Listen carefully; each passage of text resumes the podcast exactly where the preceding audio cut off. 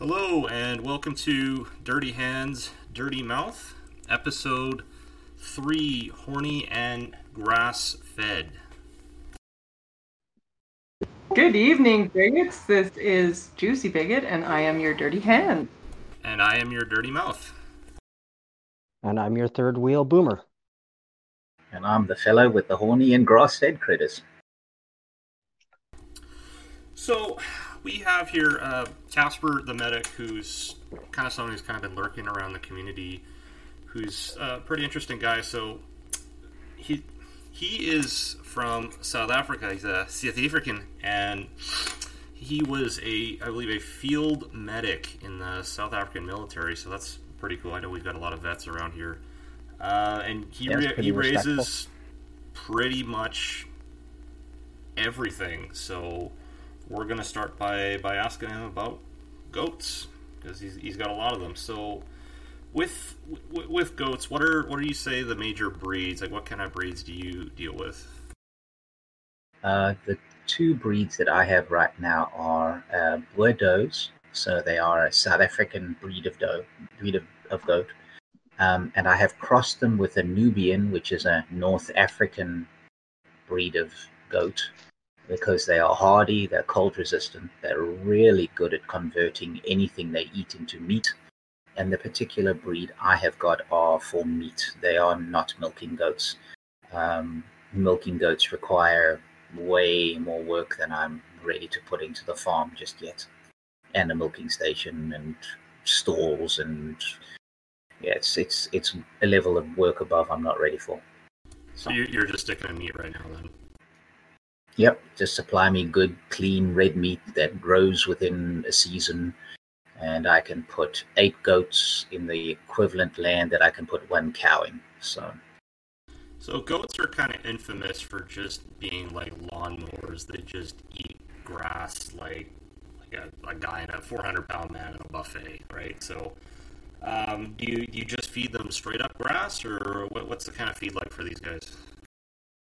actually, the basic concept behind goats is wrong. They're not grazers; they're browsers.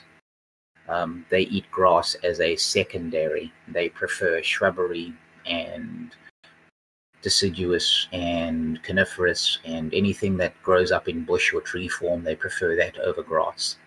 So yes, they do eat grass, but that's generally only in the winter after they've fattened up in the summer off grazing, off browsing. So then that's why goats would prefer the mountains or the uh, the hills. Yeah, forested areas. I'm basically using them for underbrush clearing and to keep the mozzies down. I let them go wherever they want, and they eat everything off to six foot above the ground. Wow, that's that that's interesting. Um, I don't know how many people in this community have ever had goat before goat meat. It's actually the most widely consumed red meat in the world because you have to account for China and India. Because India, you have a lot of Hindus who can't eat beef. Um, but it's it's it's quite a lean red meat. It has uh, a bit of a tang to it, but it's it's good once you get used to it. Uh, if you go to say like an East Indian place, you almost guaranteed you'll find goat on the menu, and you could have something.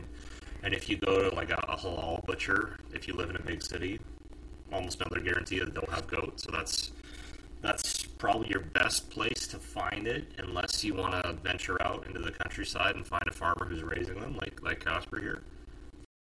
Yeah. Um, goats, uh, the closest I can equate it to is white-tailed deer from a cedar swamp. It, it's got a strong flavor to it, um, as opposed to your white-tailed deer from, say, a farmland with corn or grain or something like that. Um, it's distinct. It, you, you are correct, and it is absolutely delicious, and it cooks up really well, and it's got a high protein content. Um, it's phenomenal stuff. I love it. Absolutely love it. Goat's milk is a is a product that's actually been around for a while, but it's it's kind of tough to find these days. I've I've had it before myself, and it's it, it actually tastes like goat meat. It's very similar in flavor. It, it's an acquired taste for sure. I, I don't know how many people here have tried goat's milk before, but it's it's it, it it's different. Um, have any of you guys tried goat's milk before? Oh, yeah. I actually had a have a dairy allergy that I've had all my life, and when I was a kid, my mother um, resorted to feeding me goat's milk because for some reason, I'm allergic to cow milk, but not goat milk and goat cheese. So I eat a lot of goat cheese. I do not drink goat's milk though because I don't drink any milk. So the reasoning on that is the different proteins in the milk. Um, goat's milk has a very different form of protein in it than cow's milk does. So it dissolves in the body differently, it reacts with your immune system differently, and there's a huge difference between drinking raw milk, which is fresh from the animal and run through a filter, versus the processed stuff you can purchase in the store. Um, and yes, the goats I have will produce milk, but they'll give you about a cup a day per goat. So, as opposed to a liter a day per goat for a milking goat, four cups a day kind of thing. So it, it's it's quite a difference, and it is good. I love goat's milk as well. Um, fresh, just chilled, it is phenomenal. So, It's a Ca- bit thicker. so- uh, Casper has been kind enough to give us just a ton of pictures of you know, all, all the animals and, and, and scenery on his farm. So, I'm gonna pull up a couple of pictures of goats here just to give you guys an idea what he's working with. Yeah, you're welcome to use the one with the back of my kids. It's all good. So here we have just a couple of goats, just uh, just resting in some hay, and they're they're pretty damn cute. I have to admit. I when I think goats, I don't think of that. They were two days old at that point. Um, so just up, just running around. They'd had their first milk and first poops, and they're starting to get bouncy. Yeah. And then we have goats here, a little older, and then they're out and about in the clover. Mm, Yeah. That was uh oh about ten weeks later. Yeah, it was still really dry. As you can see, I've got patchy areas there. So it's the second year growth where it's tall, and first year growth where it's short. Um, yeah, and the the brown one in the front is a year old.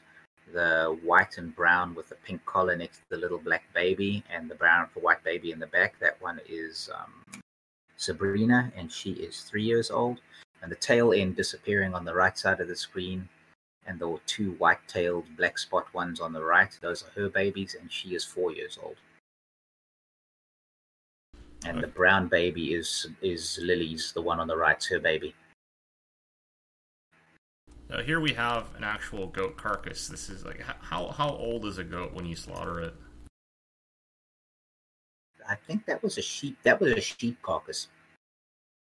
I got a, a sheep from another another farmer who's that was a five year old ewe that had gone s- dry. She wouldn't produce anymore.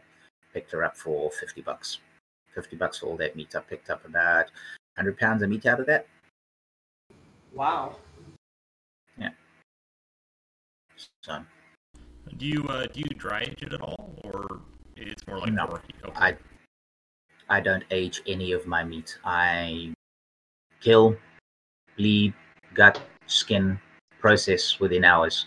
It goes into a fridge, maybe for 24 hours, if I haven't got enough time to finish it in the day, and then the next day it's packaged and frozen. I don't age any meat at all. I'm not a big fan of that aged flavoring meat, especially when it's hot. I, I it's so difficult to age meat correctly without a temperature controlled fridge or freezer or a proper humidity controlled environment. If you get it wrong, then you spoil the meat. Right, right.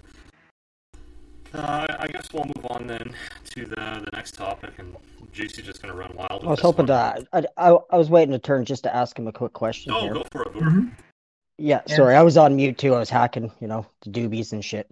Um, when you're, you say you like the milk from goat. Is there anything in Yes. particular that you would feed the goat to to change the milk to the way you like it? Because out here, Oh, uh, like my uncle, I, I I pick up a lot of goats for him, but they'll eat, like you said, e- everything, mostly trees, mostly fruit cut-offs. Would like go pick up all the apples and stuff like that. We give them to the, but it depends on the week the milk changes and Yes. sometimes it's really bitter so we we we know not to give it any ferns or um uh, coniferous but is there anything to make it more sweeter in in general Clover. just clover hey that's that's easy you should try raw, fresh farm milk from cows that have been into the fresh clover. It is stunningly good, and it does the same thing for the goats. Yeah, there's um a farm just uh, about 20 minutes away from here, and they harvest on uh, on strawberries, and Mm. that's some of the best meat. Um, I love it. I, I absolutely love that meat, but they're just little tiny wild strawberries. You can go and pick them yourself, but I wouldn't suggest it because it's all cow shit. But uh, Just don't lick the brown ones. just don't lick the brown ones. That's right. You guys have me all excited. That sounds nice. What brown strawberries? No, Naturally no, no, chocolate no. covered. Milk that's milk that's been infused with strawberries. Oh, it's a fruit. Fruit milk is amazing. You do get the sugars and the flavors coming through. You really do. Okay, so we'll- we'll move on to the next topic, and Juicy's going to run wild with this one. So, um, Jasper, you you grow a lot of vegetables as well. You mentioned Yeah. like potatoes, carrots, beets, uh, a bunch of different other veggies, and then you, you actually have a bunch of um, different types of berries. Uh, you got some apple trees, some pear trees. So, um, Juicy, I'm going to hand this one over to you because uh, I'm sure you're just ready to go wild. I don't know where to start. Um, I guess we were talking yesterday and getting to know you. You were saying you don't shop at grocery stores anymore, so you primarily grow everything for your family. As much as I can, yes. I haven't bought potatoes in five years, or pumpkins in six, and, and tomatoes. Well, we had to buy last year a little bit, but generally I've got enough frozen that I don't have to do that either. And yeah, we very, very, very little in the way of grocery shopping for a family of four. It's about 150 a month. When you when you guys do your potatoes for the year for a family of four, how many mounds of potatoes do you figure you grow? I grew two mounds, 40 feet long, four feet wide, plant on each side, one a foot across, a foot across, a foot across, and then just kept heaping it. And I got 200, 250 pounds of potatoes out of that. Oh well, that's not bad. So you don't even count anymore. You just have a space that you lay out for potatoes and just start hucking them in. Pretty much, yeah. Fifty. I have a row with I have a row with um, uh, manure on the bottom with soil over it, and then I add more soil, and they they stick their roots down into the poo and make food for me. It's wonderful. And then you, how do you preserve them for the year? You do you have like a sand um, cellar that you put them in? Sand? Mm, nope. I take them out. I lay them on horse blankets, and I let them dry for a day or two without direct sunlight, preferably in the garage, nice and dark, or in a shed, nice and dark. And once they're dry, I brush off most of the sand. I put them in paper sacks, and I stash them in a cold cellar. So we we've got a picture of the potatoes up. Uh, I'm gonna put a picture of the the sweet potatoes up just so people can see. It's just a row with a tractor, dug, turned the soil over, and then I throw poo underneath that, manure from the, the chickens and the ducks and the goats, and, uh, and then I uh, throw them in the hole, and then I put soil over them and let them do their thing. The reasoning for the plastic with the sweet potatoes is the sweet potatoes like warmer soil, much warmer. And the black plastic helps do that. It helps promote the root growth and the root growth is where you get your your sweet potatoes in the long feeders. From that Right. particular row, I got 60 pounds of potatoes this year. And I put in maybe 10 pounds of potatoes. Amazing. I have not grown sweet potatoes. I wasn't sure about it. Uh, it's definitely uh, something I'd like to do because my kids all like sweet potatoes. Loose soil, held up as high as you can get it, nice and hilly. Um, we actually put a drip irrigation thing underneath the plastic. It's because we just poked holes. So we put that plastic there, we put the drip irrigation down, we sealed it all in. Uh, sweet potatoes, you start differently. You start them roundabout. Now you cut the sweet potato in half. You put three, um, um, what you call them, in toothpicks in them, and you stick about a third of that potato in water in a jar, and then it starts shooting eyes and little shoots. And you let those shoots get about six to eight inches long and get about eight to ten leaves on them.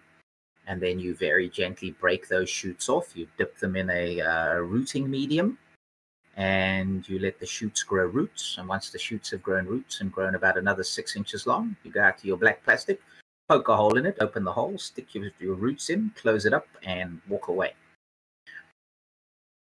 Oh wow, it sounds like a lot less digging than potatoes. That's for sure. Oh yeah, digging them up. On the other hand, that's just as much as digging up potatoes.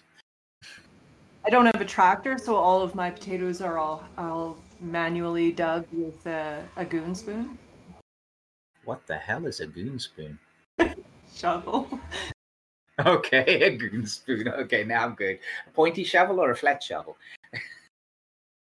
Whatever shovel I can get my hands on. Oh, okay, that's good. Uh, Juicy, Those were radishes. Those were all radishes. yeah, Juicy worked in the trade, so she's pretty well broken in. Has a dirtier mouth than most, so fits Oh, right in. good. Oh yeah, this Yeah. is this is the pick. And you, you said it's radishes there in the dirt. In the middle is radishes, and on the right are my pumpkin plants. And again, it's just manure on the bottom with dirt over it, about six inches of dirt. And What? this year I will have um, um, direct drip irrigation down every single one of these rows. What do you use that many radishes for, sir? Eating, they are very good in nutrients and vitamins and things, and they pickle very nicely. Pickled a radish, but I grew radishes last year and ended up with probably 20 pounds of radishes, and my kids won't eat them. My old man won't eat them. I ate as many as I could. I gave some to the neighbors. I don't know that I'll ever grow radishes again because I don't know what to do with them. Um, you can slice them really finely, uh, and then you can dehydrate them and powder them and sneakily add them into everything you cook. Okay, sounds good. It's vitamins and minerals. The thing about radishes, they take about 35 days from start to Yep. finish. So they're they grow really fast. What Yep. I did with the ones that we actually had more than I actually pulled out, and what I did is I let them go to seed because they have really really big long flowers, like big big stalks with lots of little flowers, and the bees love them. Yes, they do. That's what I did with the rest of the radishes that I never pull, pulled out of the ground. I just let them. And then we harvested the seeds, so now I don't have to buy radish seeds this year.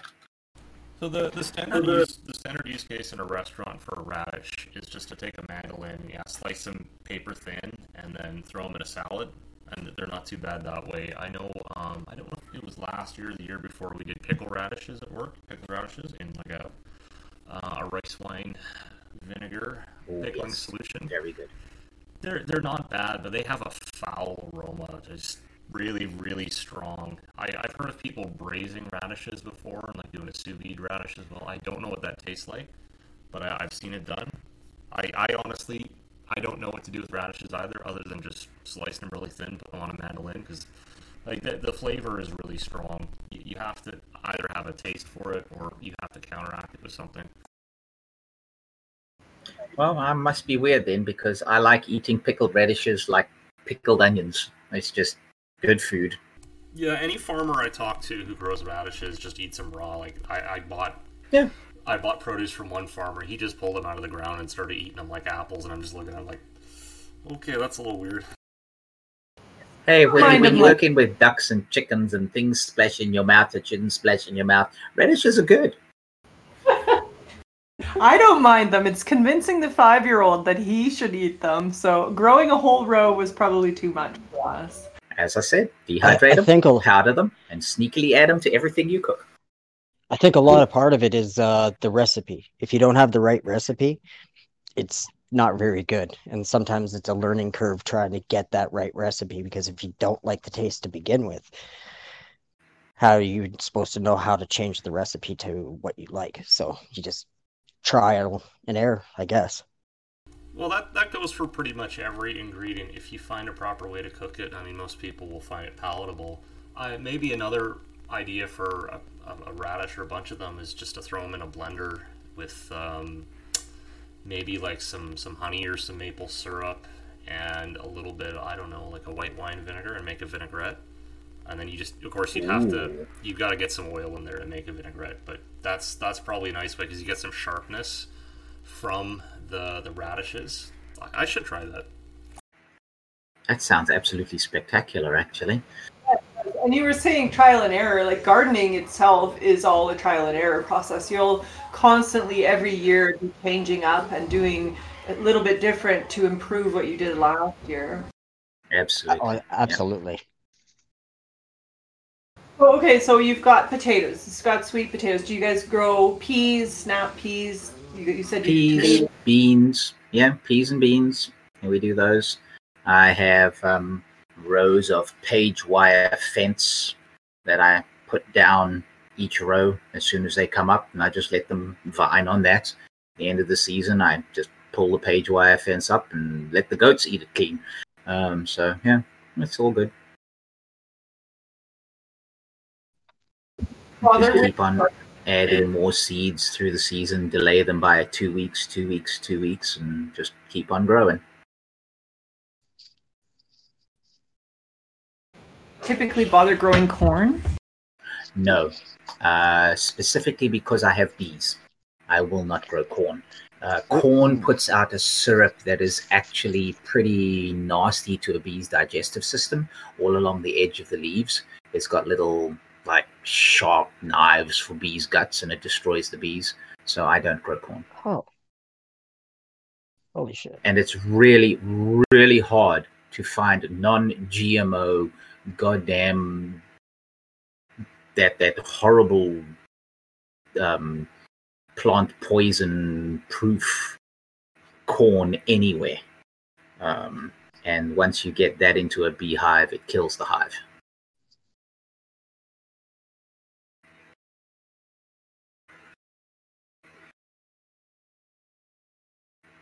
We do have a bunch of That's- pictures of, of bees as well. I'm going to pull a bunch up here. Just give me about 10 seconds. I'm going to ask how many hives that you have. We started off with two three years ago, lost one over winter, bought another two, ended up with three, lost one, ended up with two. Uh, last year, 2020, we did phenomenally well. We had three hives, and in the fall, by the time everyone went to sleep, we had six. Um, you want to rotate that 90 degrees to the right? Yeah, yeah, give me a second. it's come out squiffed. Bees don't um drape themselves to the left and right; they kind of hang down. Looking at here? Those are all bees individually. That is a breeding swarm. Um, so our hives did so well with the clover fields I've planted over the last three years that our hives split three times last year. We ended up with six hives. There you go. Yeah. So that's a, a, a mating swarm. That's three mating swarms, actually. There's a queen in each of those bundles. Um, and uh, we captured each of them and stuck them in a new hive, and they stayed. And we ended up with six hives going into winter.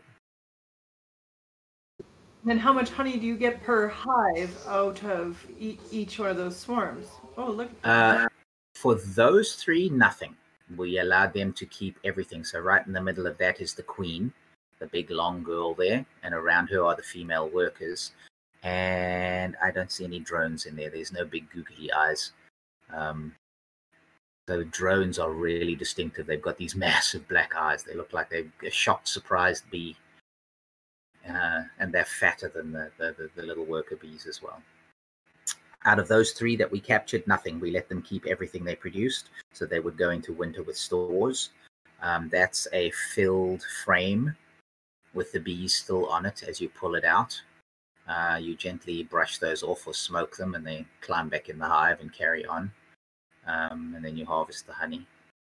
And from a normal hive, you will get about 20 to 60 pounds of honey, depending upon how big the hive is we picked 40 pounds of honey from two operational hives, fully functional, ready to go, and one that was partial. And then the other Three, we didn't take anything from it all. We left the supplies for them. What color? It's very yellow. hmm That's from the clover. Yeah. You The have buckwheat four acres of clover and buckwheat for the bees and the goats. Yep. I've got somewhere in the region of three to four acres of clover, and I'll be expanding that. I'll be putting into my general grass. I'll be putting clover in there as well. I've got another bag of clover to throw into that. And then I plant about an acre to two acres of buckwheat as well. Well, you, you've mentioned before that bees, when they um, when they're dealing with different types of flowers, they tend to segregate. So you've got your clover, Yep. and then you've got your your your buckwheat, and you, and you find they just tend to split it up. Um, Yeah, they do. Now, c- commercial honey, which is what most people are used to, just kind of has a, a neutral flavor to it. What, what would you say the flavor would be like for um, a clover honey and a buckwheat honey? Clover honeys are ridiculously sweet and clear. Um, all I can really think of it is as it's it's bright. It, it it shines in your mouth. You put it in your mouth. A raw clover honey, as opposed to the processed honey from the store, it it it, it, it lights up. You, you eat it and it's just boom. It's it's summer. It's absolutely amazing. Um, a buckwheat honey is dark. It's earthy. It it tastes more like a Guinness. It's got that that that that sharp kind of um, musk dash earth taste to it. So th- this Um, picture here is this the buckwheat honey? No, that's uh, a mix of wildflower and clover. The buckwheat would be about three shades darker. Oh, that's exciting. I like that. Be really good for barbecue. Yeah. Give you a nice glaze. Oh, yes, it does. It goes really well on venison and goat. Uh, It, it's something I think that most most chefs don't even really think about with honey. They just take it for granted. Like, okay, this is, honey is honey, right? Well, you have all these Oh, different no. flavors, and as you say, all these different colors. I mean, when, when you're finishing a dish, I know um, this is big with barbecue in particular. I know the Chinese they use something called maltose syrup, which is kind of like a barley malt syrup, and it's a mirror finish. It's really clear, and they, they like to finish some of their barbecue with that. Versus, you know, we, we had WFS Texas on uh, with, for our last episode, and he's big, big into barbecue. He's starting his own place, and he would probably glaze with something honey based, I would guess, and I, I'm sure he'd be excited with something like uh, buckwheat honey. Um, I have not met anyone yet that I've let them taste buckwheat honey who hasn't gone, holy God, that's good. I have seen it in specialty import stores before. I've just never bothered to, to buy it. I don't go through enough honey as it is, although that's changing very fast. Uh, it's it's kind of a niche market, I think, kind of like that Manuka honey from New Zealand. Um, it's it's not common, not really well known, and, and people will look at it like that doesn't look like the normal yellow honey. So what you're seeing there in this closest one is the wax that we've cut off previous um, uh, frames and just balled together and chucked in there for smelting and melting later and then you've got a full comb ready to cut the wax off it, the top wax, and then we just scrape everything into the into the pot. Uh, we did upgrade this season to an actual honey spinner, so you will would put two of those frames. You cut off the top wax, and you put two of the frames in the spinner, and then you turn a, a manual handle, and it spins the honey out. What that does is it keeps the comb that the bees have made intact so you can take those frames back to the hive and put them back in, and the bees will clean out the remaining honey and fill it at twice the speed because now they don't have to build the comb. So you, you've also mentioned that you save the beeswax. What do you do with it? Uh, we make salves and balms and lip ice and medications for our dogs' feet and elbows for the winter, and for our hands and feet for the winter. It's funny you Uh, actually mention it too because um, a friend of mine who's actually in the chat right now just bought some beeswax and made a bunch of different types of finish for woods.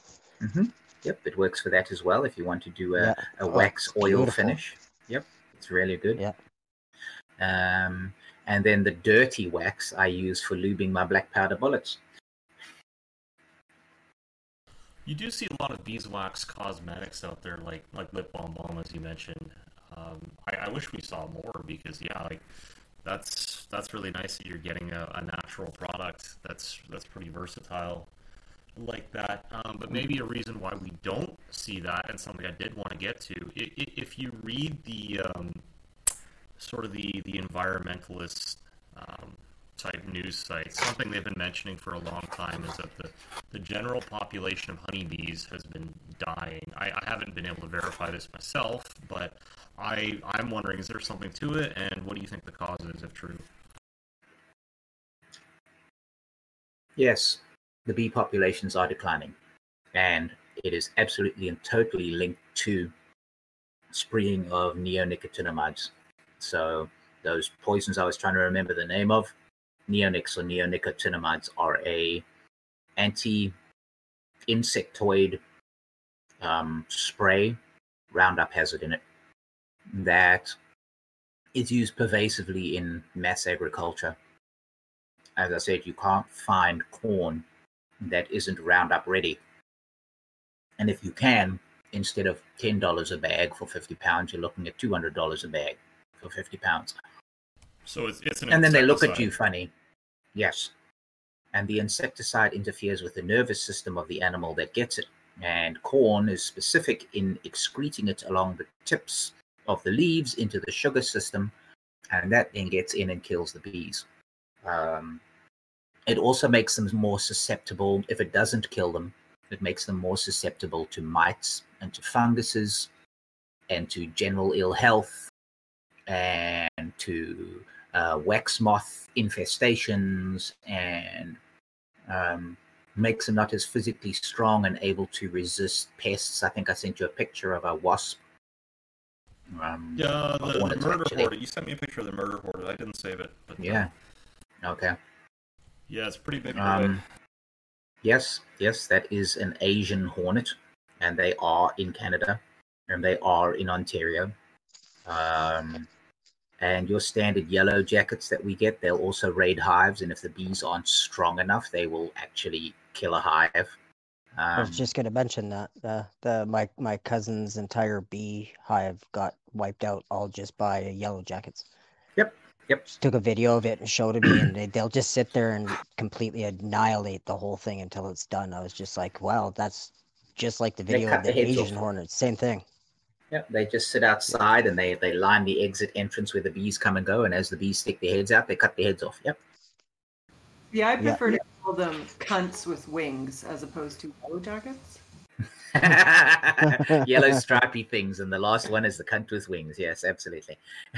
oh, yeah, yeah, they're nasty. Um, I leave the yellow jacket nests alone on the farm if they are head height and above. I don't touch them because they do all my work for killing all my pests and things on my plants. I don't use pesticides or herbicides or anything like that. Um, if they are head height or below, I burn them completely, destroy them. I wait until they all go home at the night and I pour gasoline on them and I light the bastards on fire especially if they are in the ground. Um, and I so far have not found a nest with those Asian hornets. I have seen and killed five of them in the last three years. Uh, so they are in the area. I don't know where the nest is, but the day I find it, I will pour gasoline down it and I will burn it. You have to do a lot a lot of pest control, environment, varmint control on your property. Yeah, I live on two with my my farm backing onto 200 acres of swamp, so I have everything that eats and crawls and lives out there, and it's it's very healthy. Um, I've got weasels, I've got mink, I've got raccoon, I got skunk, I got porcupine, I've got foxes, I got coyotes, and I have an occasional wolf pack that comes through. I've only seen them twice in four years, but they do come through. And I really like it when they come through because they don't bother anything except eat the coyote pack, which is awesome. What pests do you think you probably have the most problems with? Uh, mink. Mink. And what do they go after mostly? Your chickens? Chickens, baby goats, ducks, rabbits, turkeys, Adult turkeys, they'll they'll kill anything that's up to the size of a small dog. Wow, I didn't know that. Yeah, they are horrible, horrible creatures. I lost And it's an an all year long battle. Here we have snow most of the time, so we don't even have to worry about our crops. But then this, the little bastards come up the next year, and it's just like it's a fight all over again. They Mhm. destroy everything in its, their wake. It's I I hate gophers. I absolutely despise them. They've cost people so much money. People don't even understand how much money that gopher can cost you. It's it's ridiculous. Nothing like a two-two-three to make a gopher's day really bad. I'm gonna ask, how do you deal with them? Well, now you've answered. There you go. You make a hole in them with a high velocity projectile. I trap. I do a lot of trapping.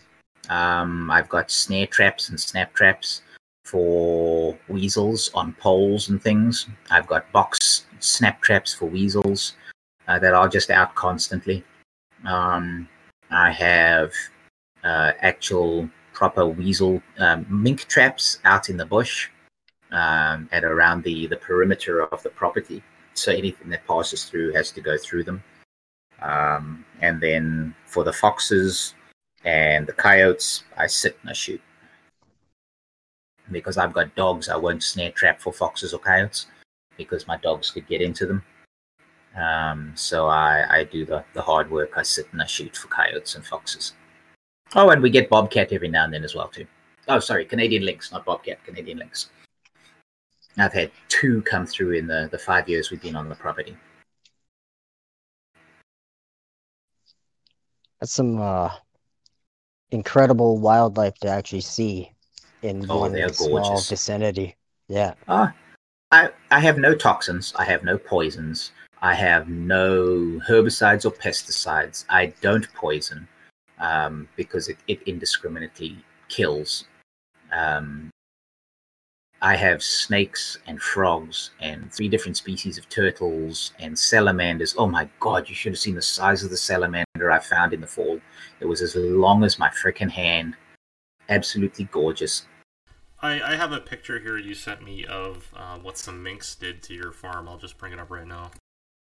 Yep, that was my breeding flock uh, with my blue and green genetics for the eggs, and it was six hours. I went out. It was disgustingly cold night, and I went out at midnight to check on the critters, and everything was fine. And I went out again at five thirty, and I opened the coop door, and the mink was inside, killing off the one in the top right corner um, and she was my one of my absolute brilliant blue egg layers. And I actually dived for the mink barehanded to kill it. That's how you know he's from South Africa. They don't fuck around down there. I mean, that that's like a burglar Yeah, no. breaking into your place for sure. Yeah, he's Oh, he's gonna yeah. be dog food. Yeah. Yeah. And I know it would have bitten me, but there would have been two halves of a mink. so, and I was willing, and I, as I went for it, I knew without a doubt it was it was it, if I caught it, it was going to bite me. But once its mouth is engaged, heh, sucks to be you. Good lord. Are those birds salvageable for yourself, for the family, or for the dogs, maybe? No, mink are awful creatures. When they kill something, they shit and piss on it to mark it as theirs.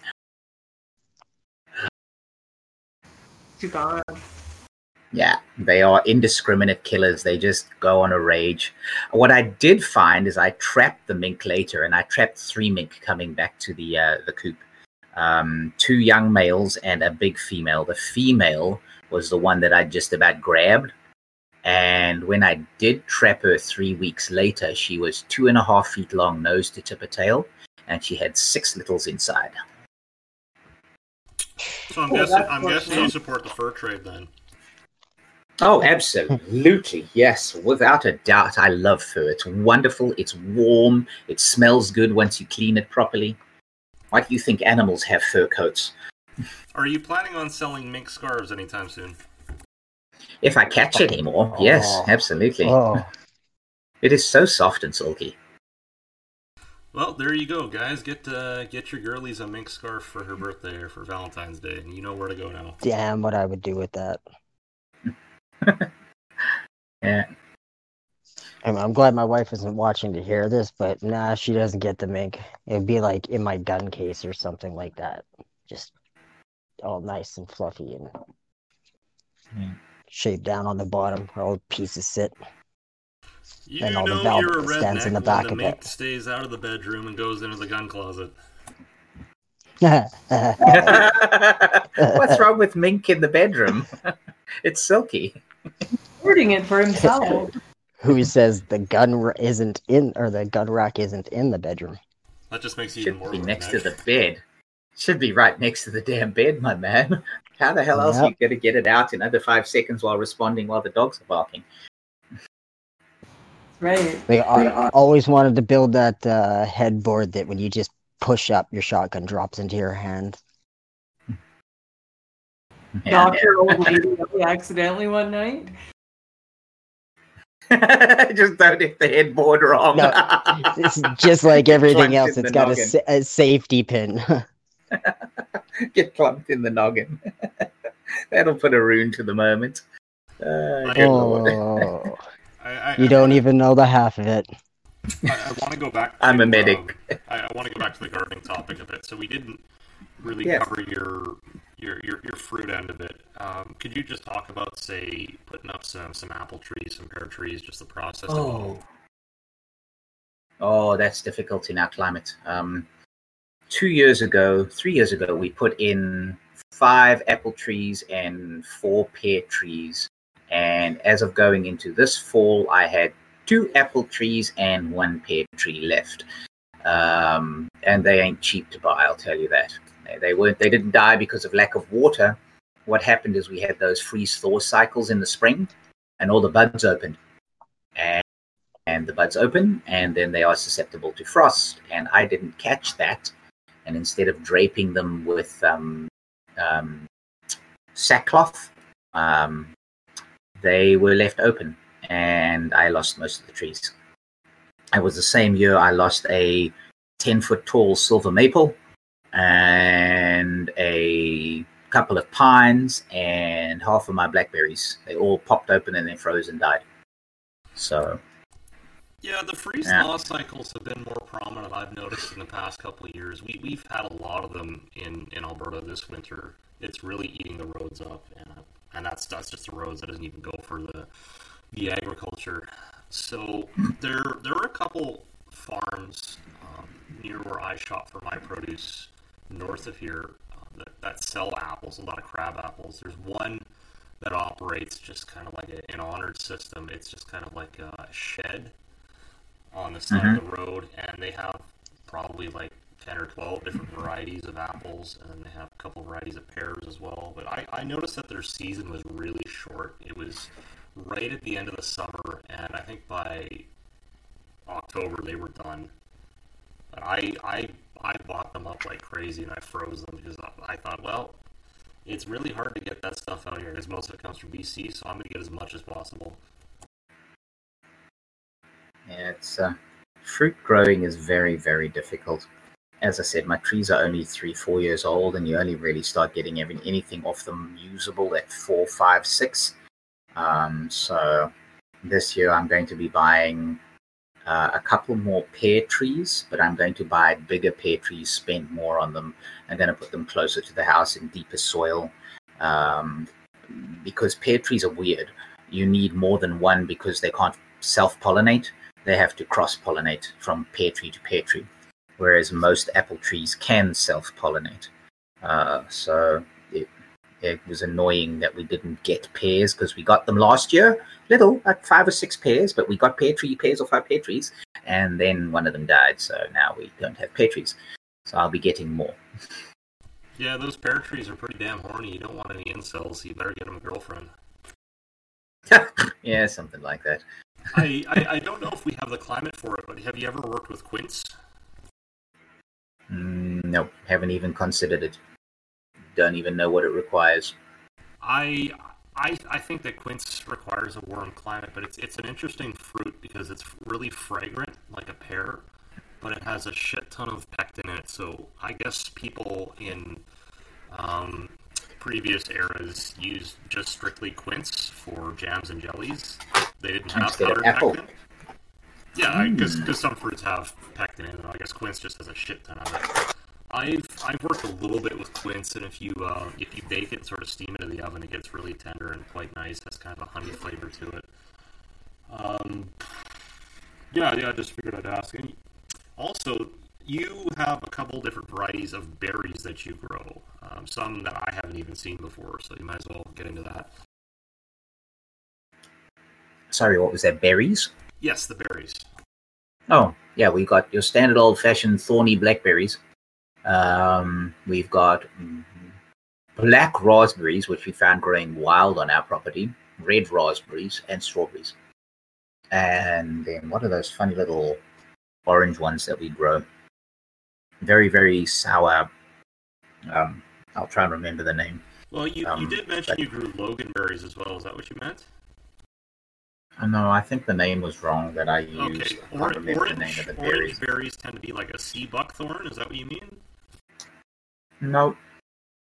Um, it's a it's a low bush. Um, and it grows uh, really really well here actually. I oh damn, I can't remember the name of it right now. Old age creeping up, and my brain falling out my ass. Um, But with that said, you you don't operate a U pick. You just um, you just grow the berries for your, your family and your neighbors, correct? Yeah, we've only been doing berries a year, two years. To the end of this, sorry, this fall would have been two years, and we haven't got a reliable crop yet.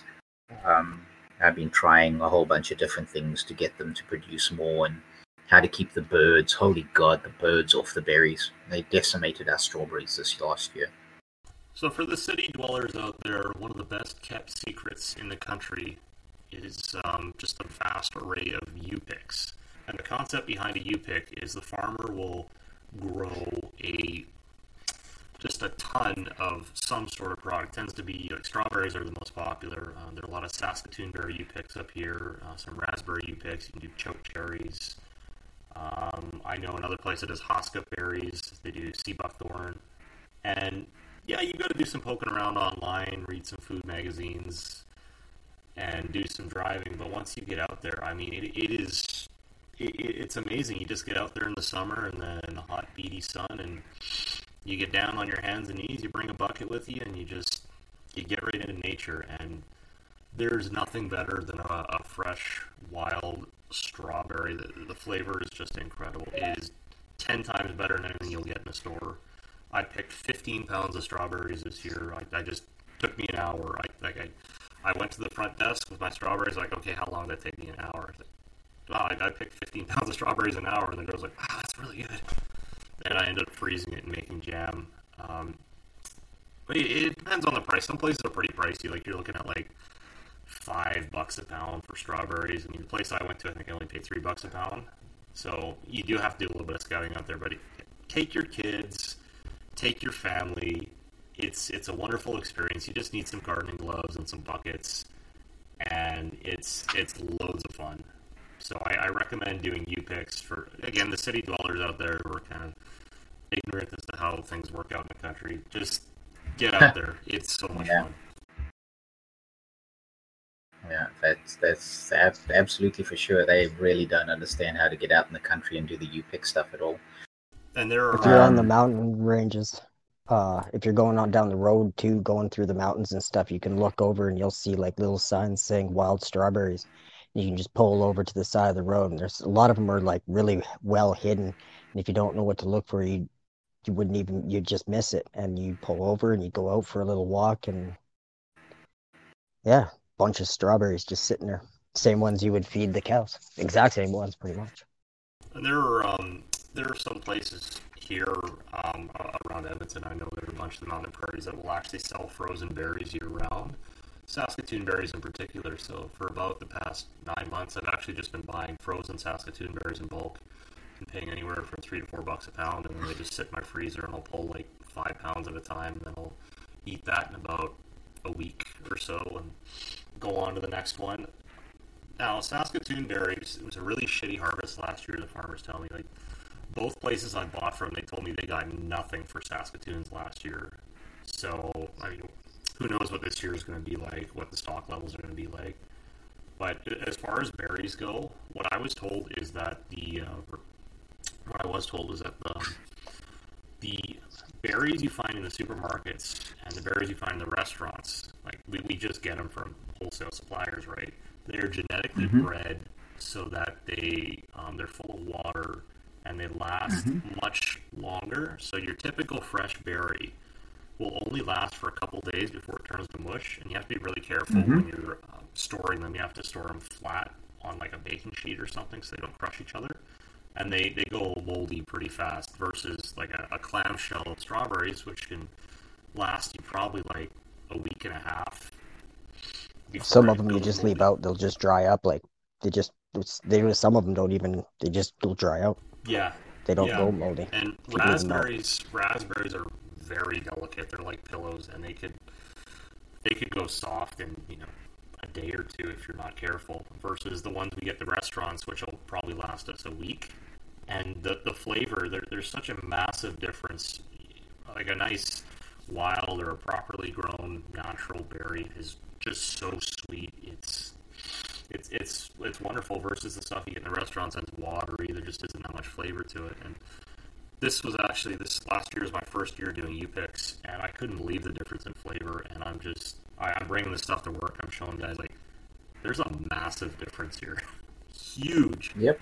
Yep. Yep. It's uh, ridiculous how different uh, the store bought stuff is versus what you get in in your garden. So I don't know if my cousin still has it. My my wife's cousin uh, bought a U pick. It even has had a freezer and everything. I don't know if she still does it, but that's out here somewhere, and I'm sure that the fruit is still good. But uh, I know she's pregnant with her sixth child, so I mean, good luck if she's doing anything with it. Well, the problem with the strawberry U-Picks is that they're so busy during the summer, they always sell out, so they never have any frozen stock. Yeah, Yeah. and when they bought this place, it has a big, huge walk-in freezer that's built into the garage. So I don't know if they use it or what they do. If if I had it, I would definitely be stocking with everything from meat, vegetables to everything, and then 100% keep a generator on hand. Even Costco right now, uh, you get those flyers. Costco has a generator that will run on three different fuels, uh, propane, gasoline, or natural gas. wow, isn't And- that interesting? Yeah, and if you had one of those, you can have a tiebreaker on your house and flick over to that, and then that would power the majority of your house if you wanted to. Um, most of the stuff I would shut down if you were under like an emergency and you have to sacrifice your fuel. But yeah, I yeah. I just experienced it. I was the only house on my block that had lights, and it was like, We- hmm, we did something very similar. We put in a 7,000 kilowatt or seven a a seven kilowatt, a 7,000 watt generator, and we put in an emergency panel, and we ran specific lights, plugs, and systems off it. We Yes. can. We've got a plug, two plugs in the kitchen. The fridge is run. The pellet stove runs. The well pump runs. We have a light on the landing up by the bedrooms, and we have a light in the basement um, and we have the fan for the electrical toaster that can run. So we can keep our house warm. We have water. We have the ability to cook in the kitchen with a little thousand watt two plate burner and our fridges are working. And everything else shuts down and none That's of our animals have heat in the barns or the sheds or the the coops so that doesn't matter for them um, and the other thing that we did do is we have water that runs out to the livestock that has a heat trace inside the line that is now also on the um, the panel so that our livestock still have water. That's excellent. Well, how how cold the temperatures do you get? Jesus, um, that last dip that we had, we were down at minus 24. Um, so, and what was it? Yeah, that's, last that's cold. 2019 to 2020, we got down to minus 33 registering outside the coop and minus 25 in the coop. Yeah, that's some serious temperatures. That's enough Yeah. to disable a lot of stuff. Oh, God, yes, yeah, absolutely. We we get Ottawa gets similar kind of temperatures that Moscow gets, so it's and we and we Yeah, have a little Average day here weird usually. Yeah. and We have a little weird weather pattern where we are. We sometimes get a lot more wind, so that the the cold chill after that is worse. So our coops and things are we can lock them down. We can lock them down to wind tight. Uh, That's So the excellent. animals Casper, are you mentioned and out um, of the wind. you, you mentioned you're you're setting up some greenhouses as well. I know Juicy wanted to ask you about Yes. that. Yes, we are. And Lucy was checking her canning. Yes, that's important to check. So greenhouses. Yeah, greenhouses. What do you grow in your greenhouses? we start all our veggies in there. Um, right now, when we were down at minus 20 something, we were at zero in the greenhouse. So you put all your seedlings in there. Yep, without any extra heat, we were at zero. You don't heat them at all with anything. It's just the the internal temperature of it itself. Correct. Um, we are using passive solar heating, although we will be going into a waste oil heating system once we get all three of them up. Um, and we are also doing those uh, solar pop can heaters. You do like your tomatoes and peppers and stuff all summer. The peppers we do all summer in there. The tomatoes we start and then put out in the ground because we get enough heat in the one little pocket where we grow our tomatoes that they can grow there very, very easily. Um, in fact, we have to really thin them out because the damn things go bush and crazy. Um, and uh, our greenhouses, there's three, two different kinds that we've got going right now. One is the one kind is an old garage, those pop-up garages, your your Quebec garage, right? Or the Gatineau garage. And we've ripped off the plastic and we've tied them down to cedar logs and so they're off the ground. And then we put cedar planking and or tin around the backside. Uh, this is the north side. And then on the south side we've got um, that transparent poly roofing that lets sunlight through. Um, and inside that, we've got on the inside of the steel frame, we have a layer of um, greenhouse plastic that lets the UV and stuff through. And so that gives you your double barrier. And uh, we just windproof it by digging snow around the bottom. By the time the snow melts, it's warm enough. And we have windows that we pop open or close depending upon the temperature in the air.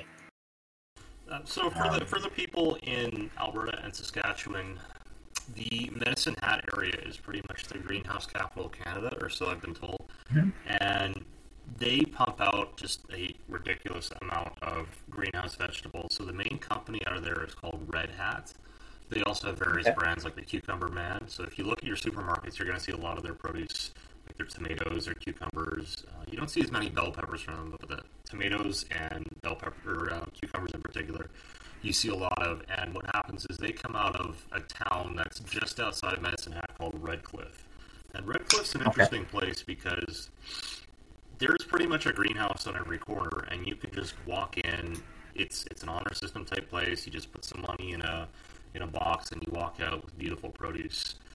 So I, I would recommend anyone, you know, Southern Alberta, South um, Southwestern Saskatchewan, give that a look because it's it's a really unique place that um, you wouldn't expect to, to find in a place like Canada, but because Medicine Hat gets so much sunlight, they, they can pull it off. Um, That's pretty cool. yeah, and, f- and for those who've never had like a proper fresh tomato or a fresh bell pepper, the aroma coming off of them, amazing. There's a huge difference, and it's again one of the reasons why the, the Mediterranean pumps out the best food possible because they have so much fertile uh, ground for farming, and they have a beautiful warm climate. So they, they have tons of fresh produce, which is why their cuisines are all based around it, and which is why our stupid little imitations of their cuisine are never as good because the produce just isn't fresh. Yeah, we in the summer we just walk past the tomato plants and the bean plants and the pea plants and just hook them off and eat them. Um, it's uh, my kids never liked fresh veggies until they could graze outside, and then you find them walking past the plants and munching on stuff. It's good. Yeah, and if, if you do have to buy produce from the supermarket, always, always, always get your tomatoes with the vine on. The vine is how they stay fresh. You smell the vine. If you smell that vine aroma, you know that they're at least somewhat fresh. If you don't smell the vine, they're not fresh. I find that most grocery store tomatoes don't really taste like tomatoes anyway. Well, and they're also they also tend to be coated with like a carnauba wax or something, so they stay fresh longer, so they look nicer. Which is yeah, another. Our local separate issue. IGA has um. Our local IGA has a Hutterite colony tomatoes. They're really good. They're on the vine. I mean, it's hit or miss, but most, like you were saying before, most of the vegetables that go there, a lot of people complain about their produce there, but they try to get as fresh as possible so that it has to be bought or within a day. Like sometimes within the day, it's already going moldy. So they've had the the entire store completely refitted with all new stuff to help keep it fresh. And uh, still, if you take it home and you don't do your like take it out of the bag or leave it on the counter for too long, yeah, it's it's gar. Even putting it in the fridge the wrong way will destroy it in a matter of a day or so.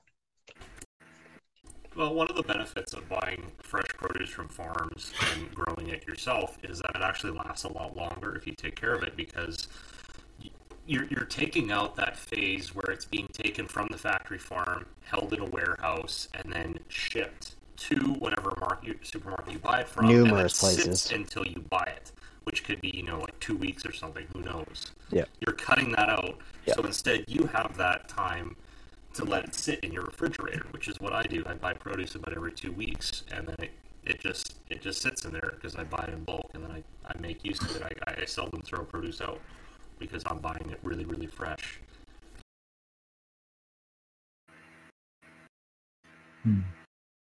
Uh, Casper, ha- have you dealt with any aquaponics or anything? Or have you ever thought about doing that? Thought about it extensively, and the plan is as follows: it'll be the third greenhouse, and it's going to be a um, compressed clay bed, um, and then I'm going to put down that black irrigation drainage pipe, and then I'm going to throw soil over that, uh, and then I'm going to lay on top of that a support structure, I'm guessing, so that I don't crush it when everything compresses to build a 10 by 20 or 20 by 40 pool, three feet deep. That's going to have carp, um, and then um, uh, what are those? Is that Those- tilapia? tilapia, and then there's a there's a northern kind of sucker fish that we get up here, um, Mm. mud pout, mud poot, I think they're called. They're all cold water fish, don't need heating, uh, so you can keep the water at about four or five degrees instead of having to keep it at fifteen or twenty. And that's going to be That's all right. heated with a waste oil heating system. Um, and then the back of the building is going to be earth tires, so like earth ship build. And over that, I will throw layers of dirt and grow clover for the bees. And then the front is going to be the sloped roof at the correct angle for our, our latitude to capture the most sun at the depths of winter. Um, and that's that's just math, which I haven't got on my head right now, but it, it's a, it's a math formula. You take your latitude and you find out what angle you need to get a 90 degree, and you build your, your slope at that, and it gets the most penetration at the depths of winter. It gives you the, the best heating in the on the um, on the winter solstice. And you face that due south, and then um, the waste gas from the waste oil will be pumped into the greenhouses as CO2 for the evenings, and the heat will be used to keep the water, the soil in all three of the greenhouses warm. And any waste greenery will go into the fish, and then the fish water will get cycled up through um, clay, expanded clay pellet beds um, through two of them. And in the first one, you'll grow your nutrient rich or nutrient demanding growths and stuff and plants, so basically greens. And the second one down, you grow the less nutrient demanding. And it's a ebb and flow system. So it kicks on every three to six hours and it does a two times exchange of the water by volume. Um, and then it shuts off. And then the beds drain out. And then every three to six hours later, it kicks on again. We've had a small 20 gallon, 30 gallon, 40 gallon fish tank going for the last five years, where we do a lot of our seed starting in the house. And it's got two small beds above it. And basically, you exchange the one third volume into the beds above, and then you do a two volume exchange total. And then you turn the pump off Really? again. And So you've already been doing it. I've been doing it for two years, three years or more now. Yeah, on a small scale. I've got all the inoculation bacteria up and running in that small system, um, and it's just a matter of upscaling it. So it's That's ready really to go. impressive. Oh, we've been planning stuff like this for oh God, twelve years now, my lady and I. So this is this is not a, a short term thing. If anybody thinks they're going to go into producing a farm and doing what we're doing in next year, they're smoking crack. Hmm You know, we've taken five years to get where we are on this property, and it took us 15 before that to find this property.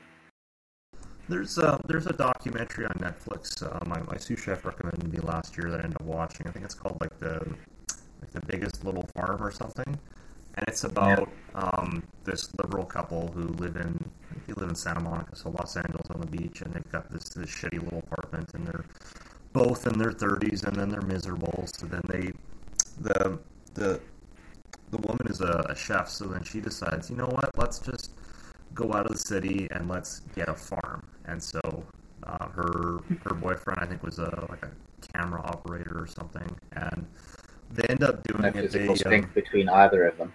yeah, yeah. So they put forth a business proposal. They got some investors, and then they got a farm outside of Los Angeles, and then they got some, I don't know, some or organic farming expert to uh, to advise them, and they got a bunch of eager farm hands to help them out. And the first couple of years, I mean, you just can't help but laugh at them because, like, it's sort of the, the loss of innocence that a lot of liberals go through when they they enter a, a, a tough period of life, right? Like you have all these free range birds that they're doing, they're selling a lot of eggs, and then all of a sudden the coyotes come and they just rip through all of them, and then uh, they get married. The husband's like, "Oh, okay, I shouldn't laugh, but and the husband's got to buy a gun, and they got they're they're so reluctant to do anything to kill off these coyotes because they're just like, "Oh no, no, they're just animals. We don't want to hurt the animals." pretty little song Yeah. dogs, lovely Yeah. song dogs.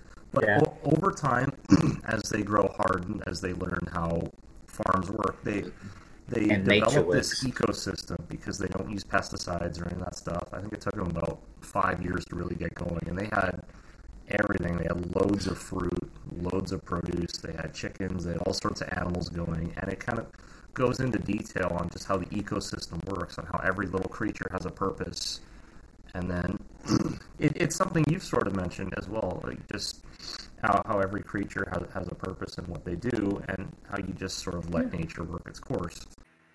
Yeah, as much as I can. I really don't hunt the coyotes or the foxes or the mink unless they come close to the property. And then it's a specific area of denial. You don't come here. right? If you do, I'm going to pick you off. If you come within this range, they are traps. The rest of the property I leave be. Right? And it's helped significantly getting the three dogs and teaching them to protect the livestock. My zone of influence just tripled. Just poof. All of a sudden, I've got this seclusion zone around my property where we lost birds to old age this year instead of losing birds to predators. which is a good sign. It means you're doing a good job. But Yeah, What- what this- finally. what, what all this reinforces is just how complex nature is, and that no matter how hard we try, we, we can't outsmart it. We have to be really careful. Oh, God, no. Just start, um, you know, modifying the crap out of it because it has disastrous results. I mean, you look at what some of the pesticides like um, atrazine are doing to the water supply. Oh god. Uh, yeah, uh, ugly stuff like Alex Jones says, "Turn the friggin' frogs gay." Well, it's definitely changing sexes, so that's partly correct. He's not all the way wrong. Some of the shit he says is so off the moon it's unbelievable, but a lot of it is on point. Well, you first hear that, you're You- like, you- "Oh, I don't know, man." Then you read into the stuff about atrazine, you're like, well, "Okay, maybe you're right." Okay, maybe he's right. Yeah, yeah. You read into the stuff about um, um, Roundup, and you go, "No, that couldn't be killing the bees." And then you read some more, and you go, "Holy shit, that's what's killing the bees." Yeah. Late There's 90s it's early 2000s we really started noticing that there was a lot more feminine men. They just called them metrosexuals or whatever. And as even the, the days and the years went by more and more of them become feminine. And now when i, I look in my my daughter's school the women are more masculine than the men are. They're they're soft they whine. Like I, i'm a i'm a rig worker and almost all my friends who are rig workers with me won't go back to the rigs because of how bad it is for like like we yell at each other for a reason to keep each other alive and to have each other's back now you can have a lawsuit on you if you yell at somebody it's that savage Well, work, working, like- on, working on the rigs back in the day is kind of like the male version of being a porn star, right? You're selling your body. It's, you know, you could you could really really hurt yourself. For brutality, Yeah. pretty Mhm. much. Yeah, I did a lot of Mhm. time in the oil rigs in northern Alberta and BC, man, and then a lot around the world on drill ships and um, jackup Yes. rigs, and, and, and it's deadly work. And I was the medic, and I got to deal with people that got severely messed up because shit i went got wrong. messed up a couple times myself i Yeah. had my thumb crushed uh it was crazy because i had a marine he was from the states and he was up stick so he's at the top of the derrick pulling the pipe back and the, the whole rig was leaning and the elevators when they came down it caught my thumb between the stump of the pipe and the elevators Oh and- Jesus! yeah and You uh, still got all of your thumb? Yep. Yeah I, even the thumbnail grew back mostly Um, Damn, tough yeah. butter. fucking I, I threw off the glove and blood was like kind of spraying. And the fucking first person that was there i have i have a guy four feet away from me. I have another guy to my left uh maybe three feet away from me. And the first person to catch it was the fucking marine up top and he slid down the stairs and he was right there on me and he's like holy fuck. And i ended up just rolling pipe for the rest of the night and then the next day i had to fucking stick a uh attack through the fucking thing to relieve the pressure. But Yeah, Other than they- that- that's- they swell up nicely.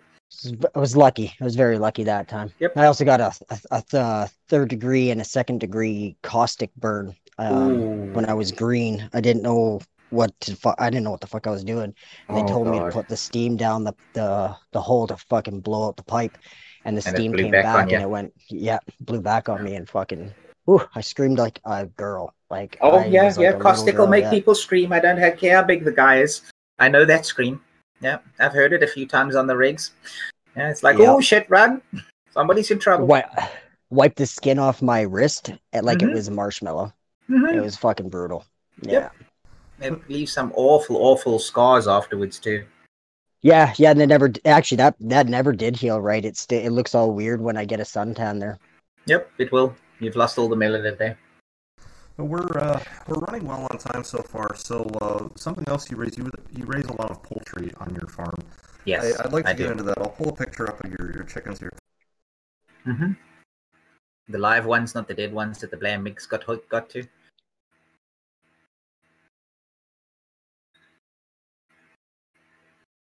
Yes, so the big brown rooster in the middle there, that gentleman's name is Sam. He's our dominant rooster. That's a Rhode Island red, two guinea fowls next to Sam, a small turkey in the background, uh, a couple of ducks, another turkey, and off on the top left is the coop.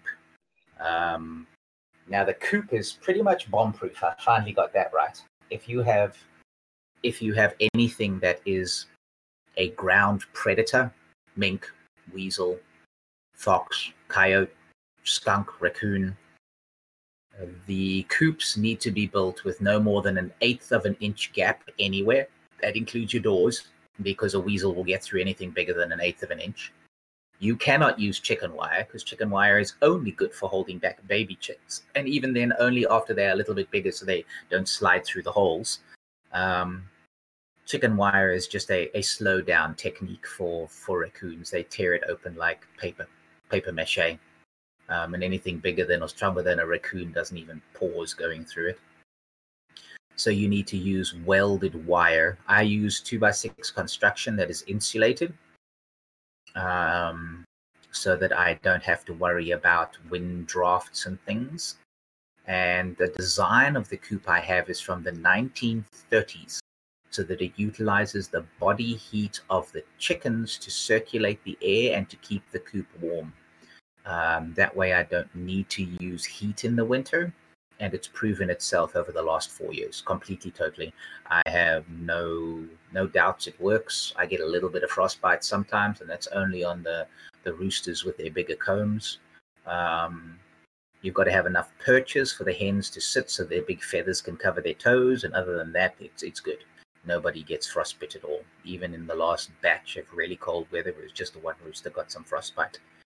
I, I've seen Uh, references in passing in, in various cookbooks to, to guinea fowl, but of course I've never seen one before. Mhm. Could you describe what a guinea fowl is? A guinea fowl is a bird that originates in the tropics. It's found in South America, Africa, Indonesia, Malaysia. It is the equivalent of a cross between a grouse and a chicken. It is flighty, it is temperamental, it is dumb as a goddamn fence post. Um, and unless you raise it under hens and let the hens raise them, you will never get them to come into a coop. They have a habit of perching as high up trees as they can go. We made that mistake in the first year. We hand raised them and free raised them. And we ate all of those because we could never bring them inside. I shot them out of the trees. Um, and the next make a mess of your grill when you hit them too. Mm, guinea fowl, yeah, they're they're like hitting a brick. They're really solid. Uh, they the they, meat they don't get out of the way. They're not fast enough to get out of the way. No. And the meat is very, very dark and very rich. Um, they're a little bit bigger than I'd say a ruffed grouse when you clean them out. Um, we predominantly keep them because they free range everywhere and they are savage on anything bug, tick, or worm. So they absolutely demolish bugs, ticks, and worms. Well, that's good news. So, oh god, yes, I very seldom get any ticks on my dogs or my goats or my kids or anything because the the guineas do that. Um, going back to the coop to bomb proof it against predators, I have it two feet off the ground. This summer, I'm going to insulate the floor. I've got the, the finally found the right kind of insulation and wooded in, so the floor will be insulated as well. And every seam is tight or eighth of an inch, and anything that is open, as in a window, has welded wire on the outside and on the inside.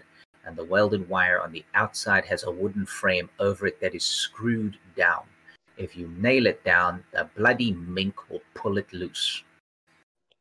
So gu- guinea fowl, you you say it's got probably like a gamey taste to it because it's a bird that can Yes. fly. Got nice dark red meat to it, Gorgeous, lovely, but it's also pretty lean, so low on fat.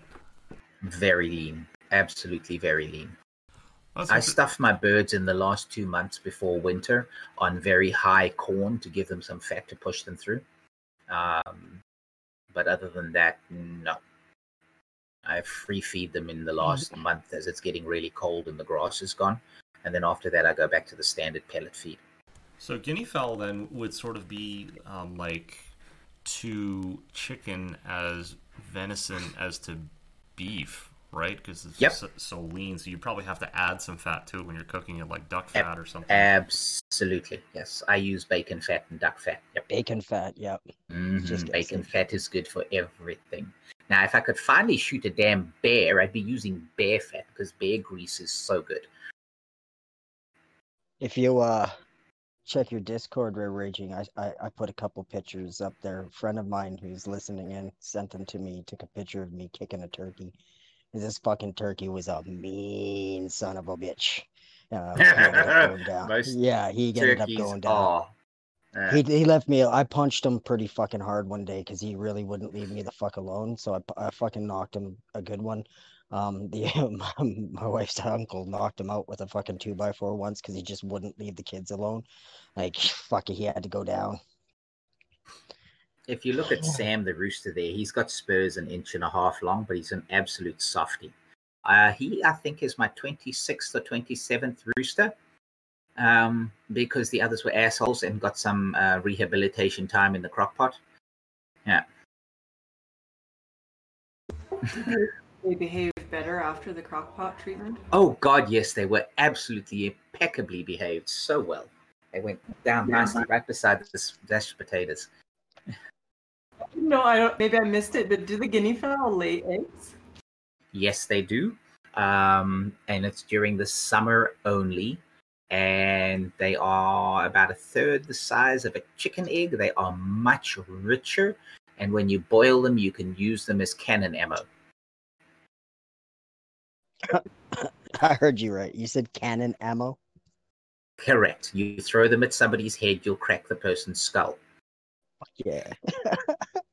I can just uh, I just got a picture of a bunch of people throwing them at like the police. So Yeah, it, it would do it would do significant harm. They are incredibly hard. You really have to beat on them to crack them. so them. don't do People that. go tap. Yeah, no, no. It would actually physically hurt somebody. Raw, they're going to knock a bloody dent in your skull. Boiled, Oh. they're going to drop you. I've got a picture of the turkey boomers kicking around. He's one mean looking motherfucker. Yeah, I've had There a few mean go. turkeys too. They end up in the pot as well. Yeah. Uh, I don't. I don't have any animals on my property that are vicious. Oh, that's a bronze. That's an American bronze turkey. Very nice. That's a beautiful bird.